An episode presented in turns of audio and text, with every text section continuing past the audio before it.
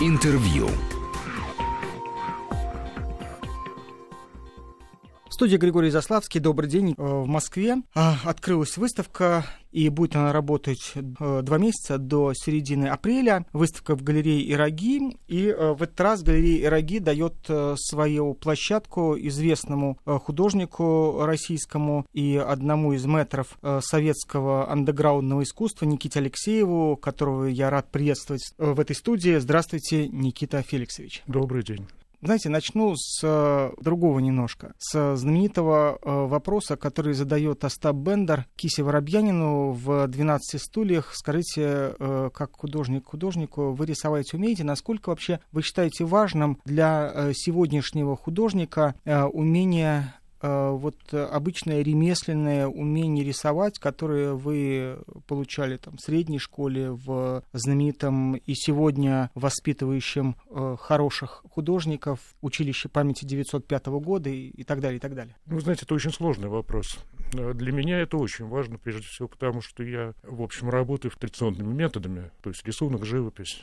Вот, и при этом я, надо сказать, как бы очень плохой художник, то есть по сравнению с э, другими моими коллегами. Конечно, я рисовать не умею. В сравнении со старыми мастерами тут вообще говорить не о чем. И, в общем-то, я ведь учился в 60-е и 70-е годы, когда вот эта вот академическая школа уже была в глубоком упадке. Но, тем не менее, я, в общем, благодарен своим учителям, что они меня хоть чему-то в этом научили. Но надо ли это вообще, я не знаю, потому что я знаю художников, которые абсолютно рисовать не умеют, но при этом великолепные мастера. Ну да, я сейчас говорю не про успех, а про мастерство, да. Ну, собственно, то, и о чем вы тоже говорите. Но здесь еще такая штука, что, мне кажется, главное даже не то, чтобы просто уметь очень хорошо рисовать. Встречаются великолепные, но совершенно безмозглые рисовальщики. А Важнее, на мой взгляд, уметь пользоваться даже теми крохами, вот, которые у меня есть. Я надеюсь, что мне это иногда удается. У нас нету, к сожалению, такого понятия, как галерейный художник. Ну, то есть э, это понятие было почти уже сформировано Маратом Гельманом и несколькими другими галеристами начала 2000-х э, или конца 90-х годов. Сегодня уже снова все в некотором раздрае. И э, скажите, вот насколько вот это вот предложение, приглашение или ваш приход в галерею Ироги для вас естествен, ну, с учетом того, что эта галерея, она работает с разными художниками, часто с молодыми художниками, и э, вот э, вдруг э, такой, в общем, ну, мэтр-мэтр, как вы, приходите в нее со своим проектом, который касается, в общем, тоже некой рефлексии по поводу своего возраста и нынешнего времени. Но я, прежде всего, очень не хотел бы, чтобы меня называли мэтром. А дальше, ну, с Катей Роги я, собственно говоря, и есть галерейный художник, потому что я с Роги работаю уже лет 10. И я очень доволен этой галереей. Это маленькая галерея, но, пожалуй, может быть, чуть ли Но, не... но, но, в- но в знаменитом месте. В знаменитом месте, да, это правда. Там была и первая галерея, а, не первая, Гельмана. вторая галерея Марата Гельмана, и была такая галерея Дар. Вот. И галерея Роги, на мой взгляд, это одна из очень немногих, чуть ли не единственная в Москве, э, галерея, работающая по международным галерейным правилам. Хотя это маленькая галерея. В смысле, продажа 50 на 50 или что? Нет, это само собой. Мгм. Это всегда почти так. Нет, хотя она без конца, я просто не знаю, как она выдерживает, она без конца мотается по каким-то ярмаркам. Мгм. Она без конца встречается с какими-то потенциальными друзьями, клиентами и так далее. А работа галерейщика это именно вот, это не просто зарабатывание денег. Мгм. Хотя галерея, это, в конечном счете, это магазин. Катя, несмотря на то, что это маленькая галерея, работает, старается работать на реальном таком вот галерейном высоком уровне. Я очень рад этому сотрудничеству, потому что благодаря этому, ну, меня это просто кормит. Я живу за счет продаж, обеспечиваю себя материалами, кормом и так далее. А, насколько я понимаю, действительно, ну, как э, Пушкин, который первый стал э, зарабатывать деньги или, во всяком случае, э, попытался жить от э, публикации, от гонораров, точно так же, в общем, ну, достаточно понятно, что современное искусство в России, а будучи там э, московским нонконформистом, все равно это тоже и сегодня является современным искусством, да, вызывает очень часто сомнения в том, что этим можно жить, этим можно, наверное, заниматься как э, досугом, но часто, в общем, зная даже каких-то известных художников, я понимаю, что это не источник их дохода, что у нас э, не только нету миллионеров, э, ну, может быть, есть там кто-нибудь э, один или два, но, в принципе, на современном искусстве их практически нету, но нету и, на мой взгляд, людей, которые могли бы ну, нормально существовать как художники. Я не могу сказать, что я безбедно существую, это достаточно скромное существование. Угу. Но тем не менее, что касается невозможности выжить за счет искусства, вы правы, это касается отнюдь не только России. Угу. Такая же история, ну, я почти не знаю Америку, в, в Западной Европе, в Европе вообще. Подавляющее большинство художников вынуждено либо преподавать, либо заниматься вообще какими-то отхожими промыслами, не имеющими отношения к их вот прямому делу. Это помните, когда уезжали, эмигрировали советские писатели, нам все время говорили, что вот видите, они здесь издавались, так mm-hmm. прекрасно жили, а там они не могут жить как писатели. И вот там Василий Аксенов пошел преподавать в колледж, а кто-то там пошел преподавать в университет, бедные писатели. И, собственно говоря, прошло немало времени, прежде чем мы поняли, что это, собственно, самое что есть естественное существование для писателя. За... Да. Конечно западные писатели почти все вынуждены, или даже, может быть, они это любят, преподавать, угу, угу. либо читать лекции время от времени. Вы кого-то учите? Нет, абсолютно лишен этого дара всегда этого избегал. Давайте про выставку, э, которая э, посвящена селфи и, э, собственно говоря, в том пресс-релизе, который вывешен на сайте в модном сегодня жанре интервью, что, по-моему, в России первым запустил Михаил Крокин. У него всегда да, выставки, да. выставки анонсируются именно интервью и сопровождаются такими глубокомысленными разговорами, из которых часто вообще невозможно понять, что же на самом деле на выставке можно будет увидеть. Но в данном случае все понятно. Выставка называется селфи, и в ней вы, человек, который принципиально не пользуется никакими э, гаджетами новомодными и крутыми, где новая камера такова, что, значит, сейчас вот я шел пешком э, сюда, и, значит, э, среди половины э, реклам были те, где показывают. Вот это снято на самом современном mm-hmm. телефоне. И, значит, огромные фотографии, и по ней ты должен поверить, что именно такое качество будет у съемки, снятой вот этой вот там новой, новыми тремя камерами на э, э этом новом телефоне. И ты понимаешь, что, конечно, сегодня уже может любой крупный фотограф э, не покупать какой-то сумасшедший фотоаппарат, а работать, как э, и какие-то там э, даже зрелые метры, работать вот с телефонной камерой. А, но у вас нету этого телефона, и тем не менее вы показываете селфи. Это самая ирония в этом названии. Вообще, чье название? Ваше или Катина? Э, чья идея? Да, потому что галерист, он не только в российском восприятии часто почти является синонимом куратора, то есть от него может исходить идея проекта. И есть ли на этой выставке и готовясь к этой выставке, сделали вы ли вы хоть одно селфи? А, для начала можно я вам покажу мой новый самый любимый телефон. Вы дотянетесь? Да, конечно. Вот, телефон без кнопок, без ничего. Идеальная абсолютно форма. Это камень. Да, я его это, нашел это, на берегу моря. Это, это камень хорошо а, отшлифованный а, волнами за, а, я думаю, столетия. Да-да-да, вот это идеальный телефон, я считаю. Для меня, во всяком случае. А, что кас... в, нем не, в нем, как в раковине, не хватает той дырочки, с которой мы слышим шум моря. У него зато замечательный вот такой вот звон есть. Вот, что касается выставки, ну, вообще для начала говорить про визуальное искусство по радио занятие такое заведомо абсурдное. Один из моих коллег э, говорил, что э, нет ничего хуже, чем говорить о балете по радио, поэтому, быть, да. знаете, поэтому говорить о живописи это уже не так странно, когда есть что-то еще более странное. Что касается выставки, нет, идея абсолютно моя, и Катя никогда, во всяком случае, в случае со мной, угу. не вмешивается в э, идеи художника. То есть она может как-то иногда корректировать, но в случае со мной я как бы сам все придумаю, она соглашается угу. или нет. Что касается темы, я действительно абсолютно как бы вот э, тупица по части IT, не пользуюсь гаджетами, потому что совершенно не понимаю, зачем они мне нужны. При этом, конечно, я ни в коем случае не противник э, прогресса. Угу. Это неизбежность, более того, даже благодатная вещь. Просто ну, прогрессу всегда неизбежно сопутствует и регресс, на мой взгляд. И одним из таких вот э, признаков регресса, мне кажется, как раз феномен селфи. Вот этот вот какой-то совершенно бессмысленный нарциссизм, когда человек бесконечно собственную физиономию фотографирует в разных обстоятельствах. Причем иногда в обстоятельствах трагических каждый год ведь гибнет какое-то количество людей, которые зачем-то себя фотографируют в совершенно ненужных для этого местах. Вот, и будучи таким вот э, невеждой в IT, я, тем не менее, остро интересуюсь происходящим. И, конечно, вот эта выставка — это рефлексия на, на феномен селфи, но и вообще вот на такое бессмысленное размножение сущности, которым сейчас с успехом занимается очень много людей. Но это автопортреты? Ну, как автопортреты? Там 77, по-моему, рисунков. И просто какие-то предметы, либо какие-то почти сюрреалистические монстрики. Предметы, которые просто где-то вот я видел, лежали на столе, находил на улице. То есть это такие маски скорее, или мечты. Но Селфис. Ваш... Да, но себя вы нарисовали? Да, там есть два таких более-менее. Да, даже три. Без, лю- без любви, в отличие от того, что требует селфи? Ну, надеюсь, что без. Нет, один просто в э, балаклаве, в этой шапке. Чтобы не узнали. Ну, там глаза видны только. А вторая в шапке Мономах, то есть верхняя часть лица тоже закрыта.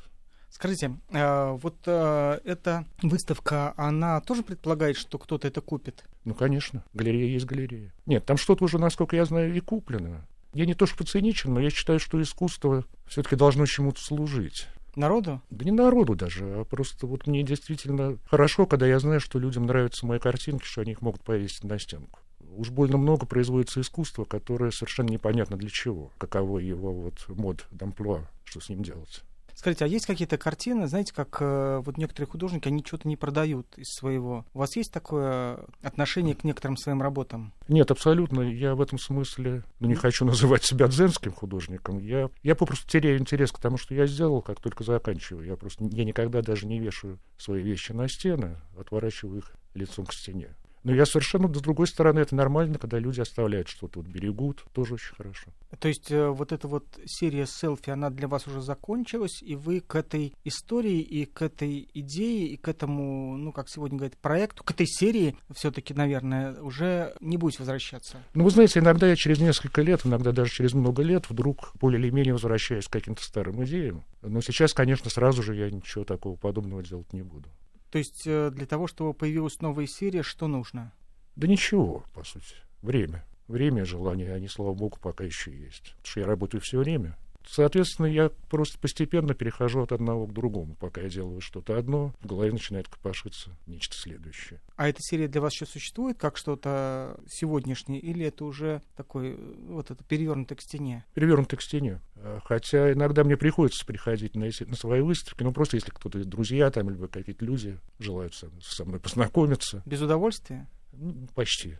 Нет, для меня выставка очень важна еще тем, что мастерскую себе, ну, я просто не могу увидеть на стенках. Мастерская небольшая, заставленная работами, и нету возможности посмотреть на стене, как все это выглядит целиком. Так что выставка для меня еще заодно такая, в общем, эгоистическая, конечно, штука, самому посмотреть. И произвести такую э, экспансию. Ну да, отчасти. А, сегодня же одновременно в Музее современного искусства работает выставка, которая называется «Аптарт». И вообще сегодня, вот в последние годы, интерес к вот этому андеграунду э, советскому, он очевидно, собственно, наверное, он э, с конца 80-х, начала 90-х особенно и не угасал, но то больше, то меньше вот в последние годы совершенно очевидно происходит всплеск и каких-то персональных выставок, и э, каких-то проектов, которые ведут диалог с тем временем и посвящают э, какие-то довольно интересные концептуальные э, проекты той эпохи, как, например, сейчас выставка секретики в гараже, которая, на мой взгляд, очень остроумно к всему вот этому э, советскому андеграунду подходит. Остроумно, но не без каких-то э, напоминаний о тех трагедиях, которые сопутствовали творчеству э, художников в разные советские годы. А Аптарт — это история, которая имеет прямое к вам отношение к квартирным выставкам, и в том числе к выставкам, которые проходили в вашей квартире. А вы в этом проекте в каком качестве участвуете? Ну, выставка называется, кажется, «Воспоминания об, об Аптарте». Кстати, на выставке в гараже э, там моя работа тоже угу. есть. Вот, причем я как бы совершенно Коллектив, То, что э, имеет отношение к коллективным действиям? Нет, нет, нет, позже 80-х годов, угу. уже моя сольная, так сказать, работа. Что касается этой выставки «Воспоминания об Аптарте», у меня очень неоднозначное к ней отношение. Я на нее даже не пошел. Почему? Э, дело в том, что почти все работы с выставок Аптарта оказались в воле судеб в Америке, в музее Циммерли, это университет Ратгерс. И там такая как бы есть реконструкция, комнатка Аптарта. А остальные какие-то лоскутки, они просто, в общем, исчезли. И на этой выставке оригинальных работ нет. Ну, хотя, может быть, это оправдывает, это оправдывает название воспоминаний. Воспоминания. Там работы все более поздние, отношения к Аптарту не имеющие. Вот. Ну, конечно, это еще следствие того, о чем вы сказали, вот этот вот поднимающийся интерес э, к тому, что было. Он абсолютно естественный, просто прошло время. Искусствоведам надо чем-то заниматься. Они вот начинают раскапывать теперь слой за слоем что-то, что было там 20, 30, 40 лет назад. Мы прерываемся на выпуск новостей, чтобы через 2-3 минуты вернуться в студию и продолжить разговор. Интервью.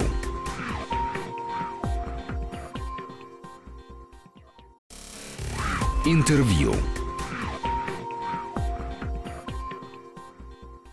Я напомню, что художник Никита Алексеев, чья выставка «Селфи» в эти дни открыта в галерее «Ироги», которого я рад приветствовать в этой студии, э, в том, как сегодня представляется вот это вот самое андеграундное искусство, как вам кажется, чего не хватает? Знаете, как э, ну, одна из самых важных, может быть, реплик в Гамлете, в финале, когда Гамлет просит Горацио рассказать правду о нем непосвященном. Собственно, мы всю эту историю знаем благодаря тому, что Горацио ее вот примерно так и рассказал. Мне трудно ответить, потому что я все-таки не искусствовед, а художник, и не обладаю профессиональным вот этим вот аппаратом искусствоведческого рассуждения. Да, это умение писать пресс-релизы. Ты иногда читаешь, думаешь, боже мой, как люди замечательно какую-то простую мысль уконтропупивают в целых два абзаца. Но я подозреваю, что может быть проблема отчасти в том, что у нас чудовищная действительно ситуация с, с искусствоведением. Ну, как с любой критикой. Как с любой критикой. Это ну, очень интересно. У меня... Насколько меня... я знаю, то же самое касается театра и, и театра, литературы. Да. Литература, наверное, в меньшей степени, mm-hmm. потому что литература вообще не является э, никаким бизнесом. И, ну, ну, нет, ну, то же самое. И очень интересно. У меня тут э, дочка, будучи резидентом гаража, э, и там были совсем дети, там 20 лет и так далее. И они очень очень жестко оценивали вот эту вот самую ситуацию, то, что не осталось ни одного арт-критика, который бы не занимался кураторством и который был бы... Э, в итоге они назвали какую-то одну девушку, юную блогера, которая еще каким-то mm-hmm. образом не заинтересована и одновременно, имея образование, какое-то э, рассуждает о происходящем, и ее мнение в этом смысле для них является релевантным и в этом смысле хоть сколько-то заслуживающим внимания и авторитетностью обладающим. Это, конечно, ужасно, потому что в театральной критике я считаю, что она просто уничтожена. И вот сегодня как раз в очередной раз там читал интервью Дмитрия Крымова, он рассказывал про свою маму Наталью Анатольевну, и я понимаю, что это время ушло катастрофически безвозвратно. Дело даже не в том, что никто не читает, э, как раньше, всей страной статьи Крымовой, а просто вот нет того человека, чье мнение мне было бы настолько же интересно, и кто бы мог также вот авторитетно и жестко имел право высказываться. Вы знаете, я даже не про авторитеты, может быть, как Крымова. И, а вот давайте вспомним, что было в 90-е, в начале 2000-х. Тоже идеализировать это невозможно. Угу. Но тогда в главных газетах всегда были колонки Конечно. по современному искусству. Хуже лучше. Да. Но это было. Сейчас это вымерло просто как... Да, я, вот. я Есть да. из публикаций, есть это, как она называется, International Art uh, The Art Newspaper, да. Ну, это Russia. такая окрошка. Это просто, в общем, либо какие-то сугубо профессиональные публикации, которые никто не читает. И в результате никто ничего не знает, никому ничего не интересно. Это очень печально. И меня, в общем, честное слово, совершенно не интересует какая-то огромная популярность, звездность, вовсе нет. Но очень грустно, когда видишь, что на выставку приходят там 25 тех же человек, мнение которых ты, в общем, уже заранее знаешь. Это очень грустно. Но здесь, вы знаете, проблема шире намного, на мой взгляд, и дело касается не только там нашего нонконформизма или еще чего-то. Да, нет, это, конечно, это... Но восприятие современной культуры целиком, современного искусства в нашей стране. Оно здесь до сих пор вообще никому не нужно, неизвестно, неинтересно. Зайдите в любой практически музей современного искусства в Европе, наверняка вы видите экскурсию младшеклассников, да, либо да, вообще из детского сада.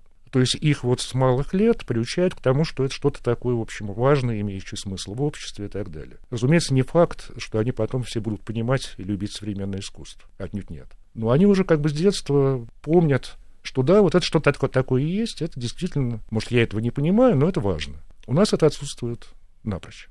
Да, я вчера был на выставке а, «Авангард. Список номер один» в Новой mm-hmm. Третьяковке, и а, уже почти уходя а, с сыном младшим, мы столкнулись с семьей, которая шла к нам навстречу, там довольно такой странный маршрут, в конце нужно обязательно вернуться в начало тем же самым путем. И вот эта семья шла, и впереди шла бабушка с внуком э, или с внучкой, которая просто во весь голос ругала черный квадрат Малевича, э, говорила, что вот, ну как это так, вот вы на эту дрянь смотрите, и она так очень жестко, и это было особенно занятно именно потому, что она выходила из зала последнего, э, где на стене приведена большая цитата Керженцева, где он вот в тех же самых выражениях ругает черный квадрат и другие авангардные работы. Вы знаете, этому придает еще некоторые соли, конечно, тот факт, например, что при этом Малевич оказался чуть ли не одним из главных брендов современной России и Сочинская Олимпиада Да, была да. упакована в духе русского авангарда. Ну, в данном случае, э, сегодня я там был на какой-то ярмарке, и, конечно, там видно, как э, Малевич, собственно, вдохновлялся всей этой северной игрушкой там и так Конечно. далее, да, да, да, и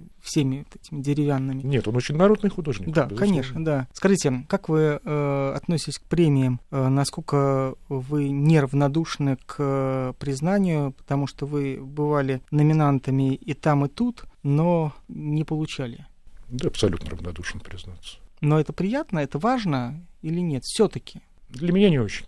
Для меня вот было важно, что мне не дали премию «Инновация». Там была абсолютно идиотская ситуация. Мгм. Было много лет назад, когда в шорт-листе Это ока- 10, 11 лет. оказался Кабаков, я и Володя Архипов, такой есть художник. Я не знаю, сам Кабаков с дуру или кто-то подсуетился, потому что просто было глупо включать его вот в самую премию «Инновация», да и меня тоже, в общем, по возрасту. Но его явно. Живой классик, какая к черту инновация, да и премия как-то мелковата для ну, вообще, как бы для его статуса. И было понятно, что премию давать нельзя. Ну, как все-таки сообразили члены жюри Кабакова. И тогда, скорее всего, мог стать лауреатом я. Мне этого очень не хотелось, потому что я оказался бы в э, позиции... Дурацкая ситуация. дурацкой ситуации заместителя Кабакова.